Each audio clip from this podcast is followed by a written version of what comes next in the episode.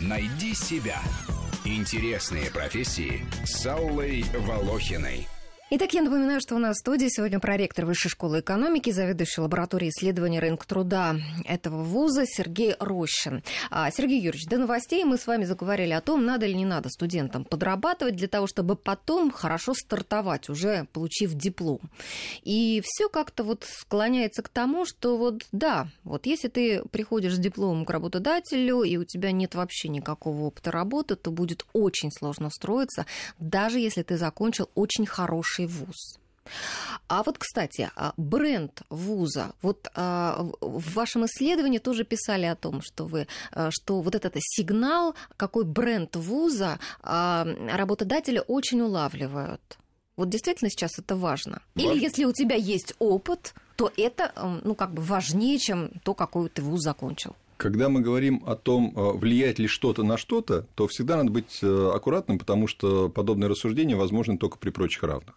Если мы берем э, студентов, выпускников, ведущих вузов, которые обладают брендом, брендами, то при прочих равных среди них будет отдача больше у тех в стартовой заработной плате, кто совмещал учебу и работу.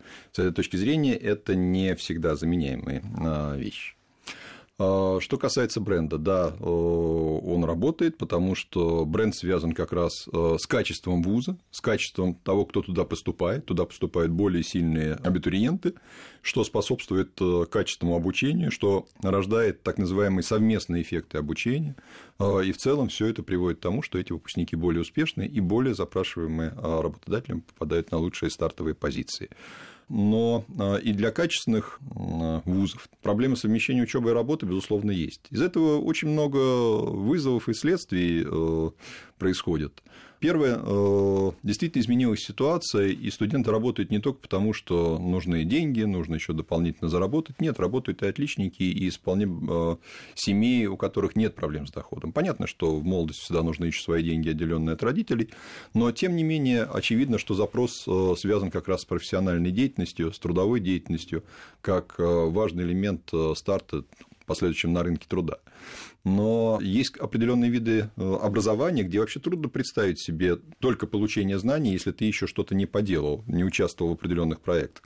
Ну, например, вся сфера э, информационных технологий. Совершенно естественно, что одновременно приобретается еще какой-то проектный трудовой э, опыт одновременно с образованием. Из этого следует, что и система образования должна перестраиваться, она должна э, перестать, перестать относиться к совмещению учебы и работы исключительно как к порочной практике. Это приблизительно так же, как раньше многие э, замечательные театральные вузы да, запрещали, запрещали своим студентам да, в сниматься в кино.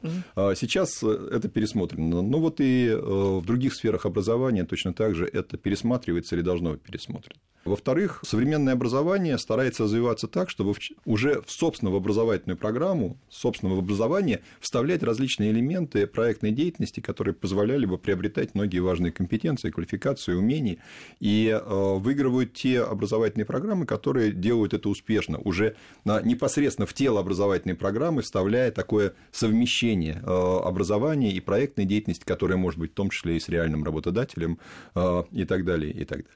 Ну, а вот студент студентам, прям вот им с какого курса нужно быть озабоченными к своей конкурентоспособностью? Вот знаете, вот говорят, студенческая жизнь, да, счастливая жизнь, когда ты там тусишь с друзьями, там какие-то ходишь в походы, там спортом занимаешься и так далее. Вот мне кажется, что сейчас очень многие дети настолько вот заморочены а, именно а, идеей своей конкурентоспособности, что часто вот а, эта беззаботная студенческая жизнь, она просто уже где-то осталась а, в прошлом их родителей. Вот, ну, это не совсем так. Ну, э, беззаботная студенческая жизнь, она все равно существует, потому что существует возраст, молодость, и э, все радости этого возраста, они воспроизводятся из поколения в поколение, но есть свои особенности. Переход учеба работа – это очень важный момент, это такой большой шок, на самом деле, для любого человека. А, потому что до этого момента, а, допустим, ты не совмещал во время обучения в университете учебу и работу, ты учился. Ты учился в детском саду, ты учился в школе, потом ты учился в университете. Это некие рельсы, по которым ты катился так лет 15. А потом ты должен перестать по ним катиться, и вообще говоря, у тебя возникает задача, что ты, оказывается, в этом мире должен быть кому-то нужен – До этого у тебя все шло так более-менее понятно. Тебе надо было предъявлять хорошие знания, и ты дальше катился по этим рельсам. А тут нет, тут не надо предъявлять знания, тут все совершенно другое. Поэтому озабоченность о том, как будет происходить этот переход, э, это э, нормальное состояние, которое мы наблюдаем во всем мире для тех, кто заканчивает высшее образование. И то, что современные студенты об этом думают, э, на мой взгляд, это является позитивным моментом. Более того, я думаю, что университеты, они это делают, в том числе лучший университет, должны всячески помогать студентам об этом думать и готовиться к этому. Если они для этого идут работать, то это тоже нормально. А вот э, надо ли быть озабоченным? Ну, я бы не применил такое слово, потому что озабоченность, она, э, ну, это как бы не совсем хорошая коннотация, mm-hmm. да, содержит в себе элементы такой угрюмой удрученности э, этой проблемой. А, когда начинать работать, э, это вопрос, на который нет никакого конкретного ответа, и здесь не может быть конкретного ответа. Это так же, как вопрос о том, на каком курсе надо начать встречаться с парнем, с девушкой, выйти замуж, жениться и так далее. У каждого здесь есть свои ответы. Все зависит еще от того, как ты учишься. Мы видим, что спрос на совмещение учебы и работы э, предъявляют э, студенты, у которых хватает сил хорошо осваивать образовательную программу. Бывают ситуации, когда э, студенты не рассчитывают свои силы, это приводит к тому, что студент отчисляется, потому что нет возможности совмещать, увлекся. Это вопрос индивидуальный. Здесь важно следить за тем, что надо достигнуть два результата. И успешно закончить университет, и приобрести необходимый трудовой опыт.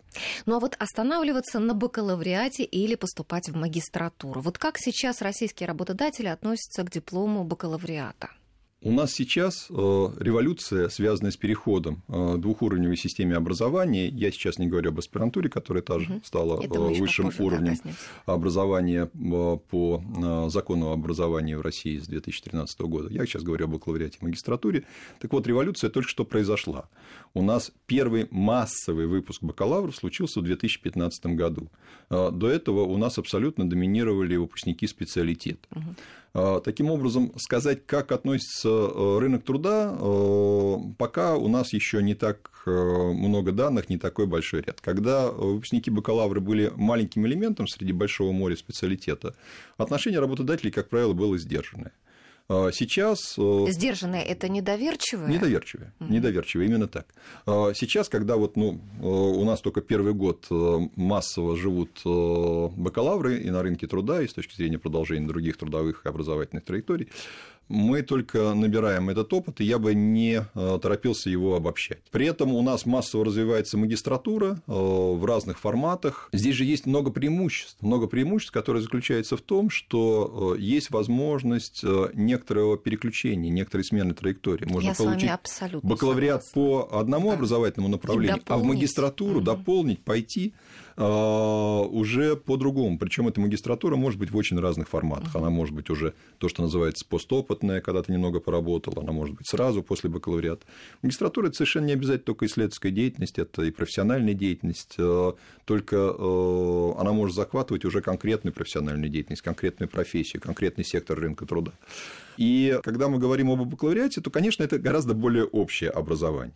Э, отношение работодателей, я думаю, потому что у нас еще нет оснований э, здесь утверждать так совершенно уверенно, будет э, зависеть от того, где они видят этих выпускников. Когда мы говорим о различных простых видах деятельности, в большей степени исполнительских, то образование бакалавриата для этого вполне хватает. Это нормально. Когда мы говорим о видах деятельности, которые требуют э, или гораздо большей креативности, или э, определенных управленческих действий, то, конечно, будет здесь спрос формироваться на выпускников магистратуры.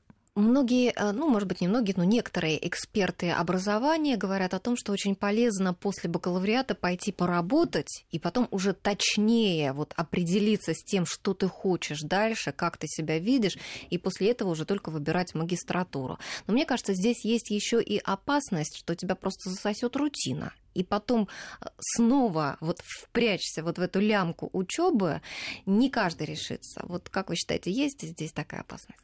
А, мне кажется, опасность есть в том, чтобы давать э, общие ответы на эти вопросы. Смотря о чем мы говорим. Если мы говорим про э, возможную в последующем академическую карьеру, и с этой точки зрения магистратура является продолжением бакалавриата, связанная с исследовательской деятельностью, перерыв здесь лучше не делать.